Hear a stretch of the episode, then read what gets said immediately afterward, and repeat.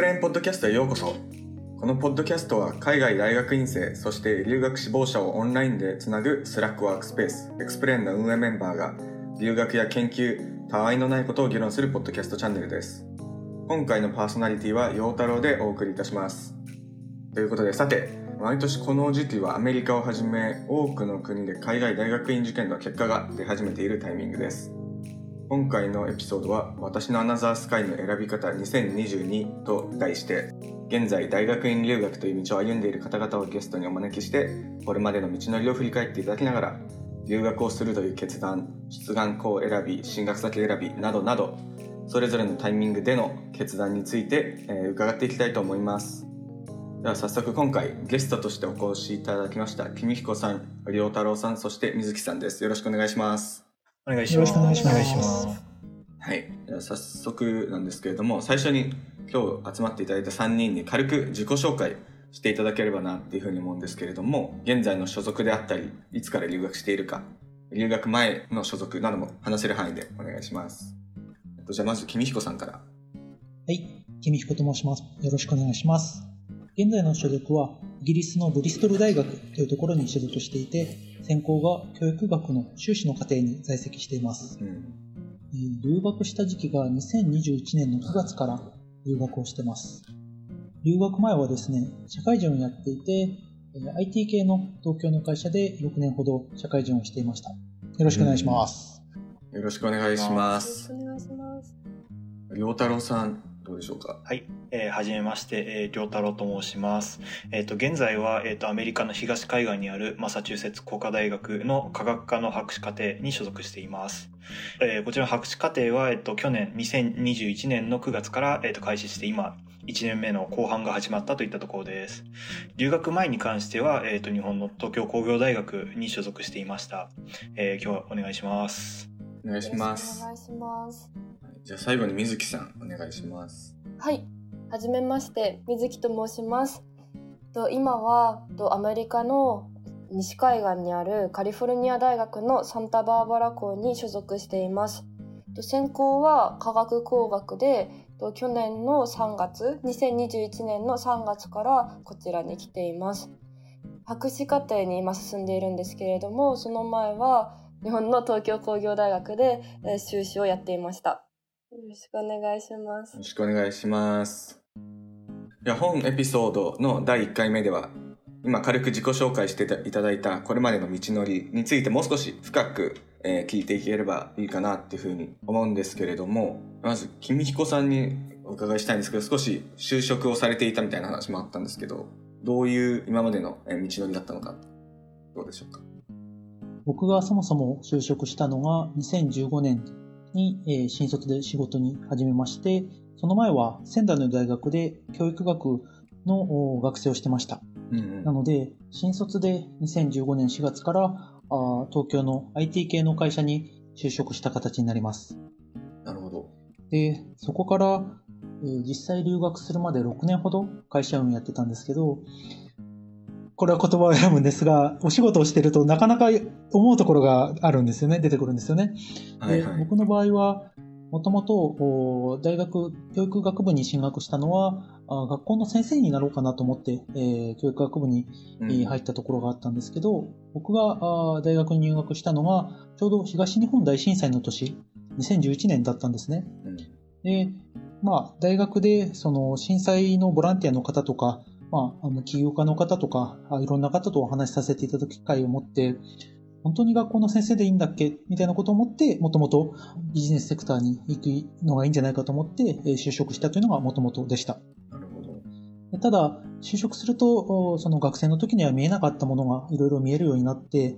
特にビジネスにも限界があるんだなということを感じるようになって、改めて、あの、理論の世界、アカデミアの世界に行ってみたいなと思って、社会人3年目くらいからですかね、え海外の大学院に行ってみたいなということを意識するようになって、そこから準備を始めた形です。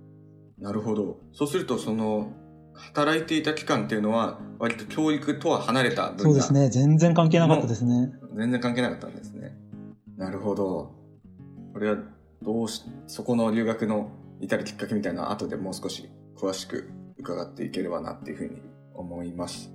今度はじゃあ、えー良太郎さんどうでしょうか？はい、えっと、もともと日本では、えっと、まあ、一言で言うと、こう、分析科学って言って、こう、様々ないろんな物質がどういう性質をしてるのかっていう調べる、そういうのを調べるための技術を開発するっていう風な研究の分野を、に携わっていました。うん今までもともとあの日本で大学行った時はこう研究者という職業に憧れてあのまあそれからどんどんこう企業で働くなりこう大学に残るなりっていう風な形で研究に携わっていくんだろうなってことはあのぼんやりと考えていたんですけど学部生の時に海外で、えー、と短期の研究のインターンをするという風な機会を、えー、といただくことができてそこに参加することした時に、えー、と海外で大学院に進学するという風な選択肢を知りました。そうですね、日本の、えー、と大学院というのはもちろん魅力的な環境ではあるんですけどそれとはまた違ったいいところっていうのが海外にあるということを知ってそこから海外もありありなんじゃないかというふうなことを考え始めました。なるほど。ちなみにそのインターンをするまでは海外大学院みたいなものっていうのは全く考えていなかったんですかね？そうですね。あのこうまあ、あの旅行したりとかあのいろいろいろいろ知らないことをしたいっていうのは好きなんであの海外に行くことに興味あったんですけど、まあ、それそれでも単純にこう旅行で行ったりだとかこう短期の研修で行ったりっていうふうなことでしか考えてなかったですね。あんまりこう正規の学生として留学するっていうことを選択肢は、まあ、あることあるだろうと思ったんですけどなんか本当にあの自分とは遠い選択肢なのかなというふうに考えてました。うーんうんなるほどそれで修士を終えて今こっちにっていう感じですよね。そうですね、はい。なるほど。水木さんもどうですか？日本水木さんも修士まで日本でやられてっていうことですよね。そうですね。私も修士まで日本でやっていてと、まあ、きっかけっていうのが大学の4年生の時に有機合成とか高分子合成をしてたんですけれどうんもともと漠然とその留学っていうのには興味があって、まあ、その理由としては、まあ、もちろん海外っていうものに純粋な憧れがあったっていうのもありますしあとなんか自分の姉がフランスに2年間修士を取りに行ってたりとかもしててなんかそういう海外に留学をするっていうのはもともと興味があってでそのなんか大学でその、まあ、合成をしていた時に留学をするのであればこう今やってるその合成っていう研究じゃなくてなんかこう自分が今やってるのと違うちょっとなんか違った視点から今の研究を見れたらいいのかなって思ったのがあって、うん。とそのたまたま東工大に海外の大学で研究をするっていうプログラムがあったのでとその時にそのなんか理論系そのポリマーの理論の理論計算をしている先生を見つけてで修士の在学中に UCSB でポリマーの研究をしているグレン先生っていうところにインターンシップに行きました。でうんインターンシップに行ってみたらすごいなんか周りに大学院生がすごくたくさんいて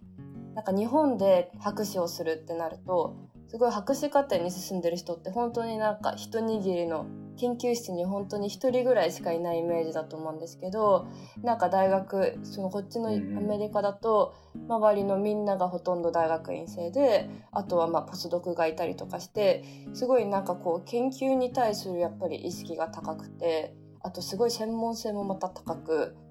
なんかすごいこう研究っていう意味ですごくいい環境だなって思ったのとあと、まあ、実際にその有機合成をしてて理論計算をアメリカでしてみたらすごくその理論に興味を持ったっていうのがあって UCSB のグレン先生はポリマーのそういう理論計算とかにすごく強い先生なので留学博士課程に進んでみたいなっていうふうに興味が湧いたっていうのがあります。なるほどちなみにその有機合成とか、えっと、理論研究っていうのはかなり違う分野の話なんですかね？最近は結構その合成をしてる人たちも計算を使って次の目的化合物どんなものにしようかみたいな計算をしたりとかもするんですけどでもやっぱりアプローチの仕方っていうのは違うのかなと思います。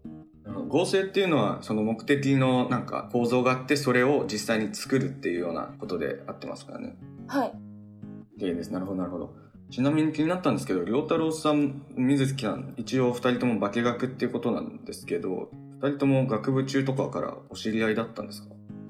実はあの学部時代あのその専攻はちあのちょっと違うところにいたんですけど授業を同じ英語の授業を取ったことがあってそこであ英語なんですねご一緒したことはありました。すごい。そうなんだ。あ、そうなんですね。すごい見たことあるなと思って。お久しぶりでおす。っていうか久しぶりですってなりました。なるほど。あ、そうなんですね。化学の授業で一緒ってわけではなかったじゃないんですよ。だって良太郎さんあれですもんね。生命旅行ですもんね。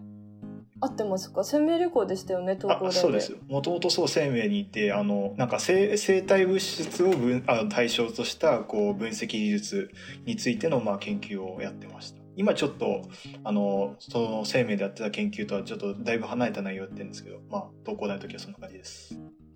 なるほど。あと、君彦さんのところでちょっと聞きそびれちゃったんですけど、君彦さんが教育学やられてたってことなんですけど、具体的にその時のフォーカスみたいのって、ありがとうございます。学部の時は、今在籍している大学院では、教育社会学によったあれは領域をやっていて、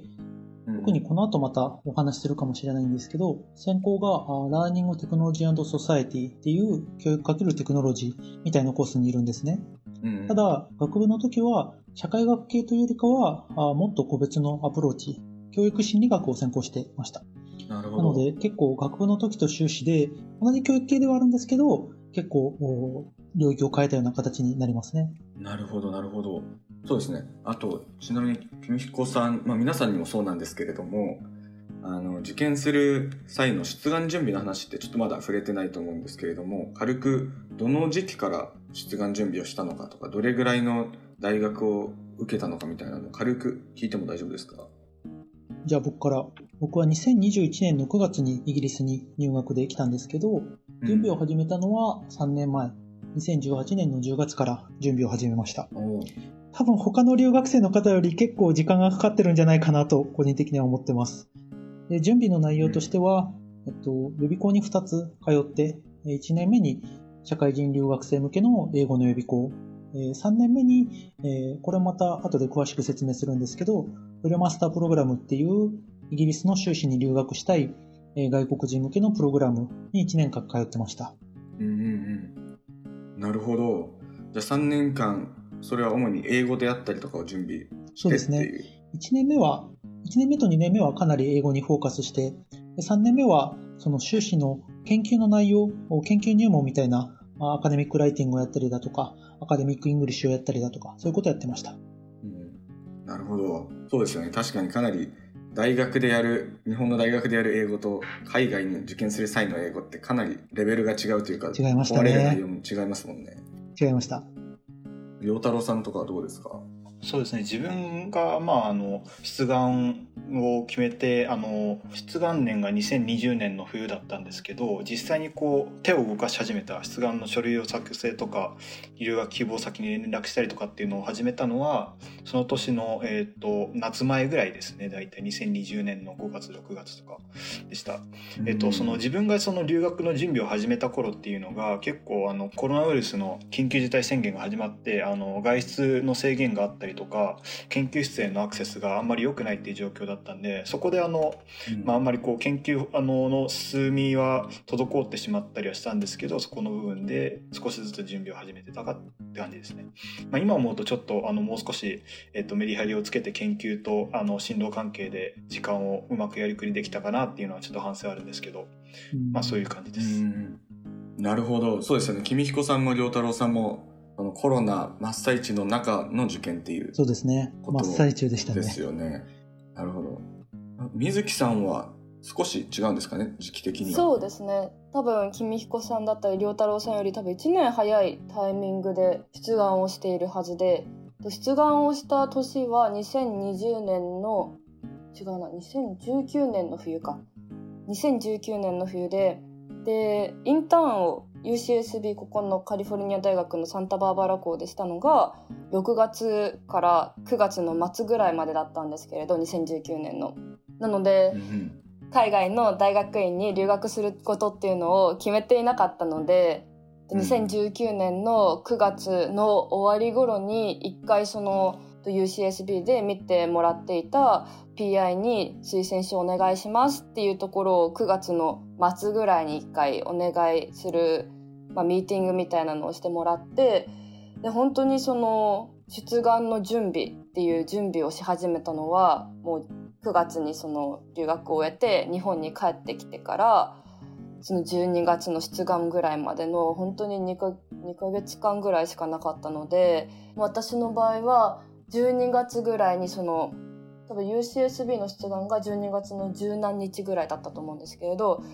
そこら辺でも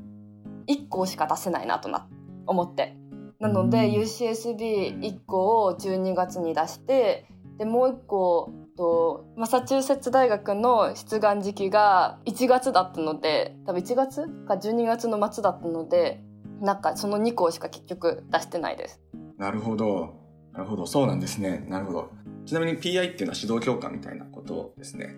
ということで皆さんの留学の話を軽く聞いてきたんですけどこれからの次の回ではもう少しじっくりどういうあの心の内面でどういう決断をしてきたのかみたいなことについてもう少し深く聞いていきたいと思います。でとりあえず今回はこの辺でまた次回よろしくお願いします。よろしくお願いします。ありがとうございました。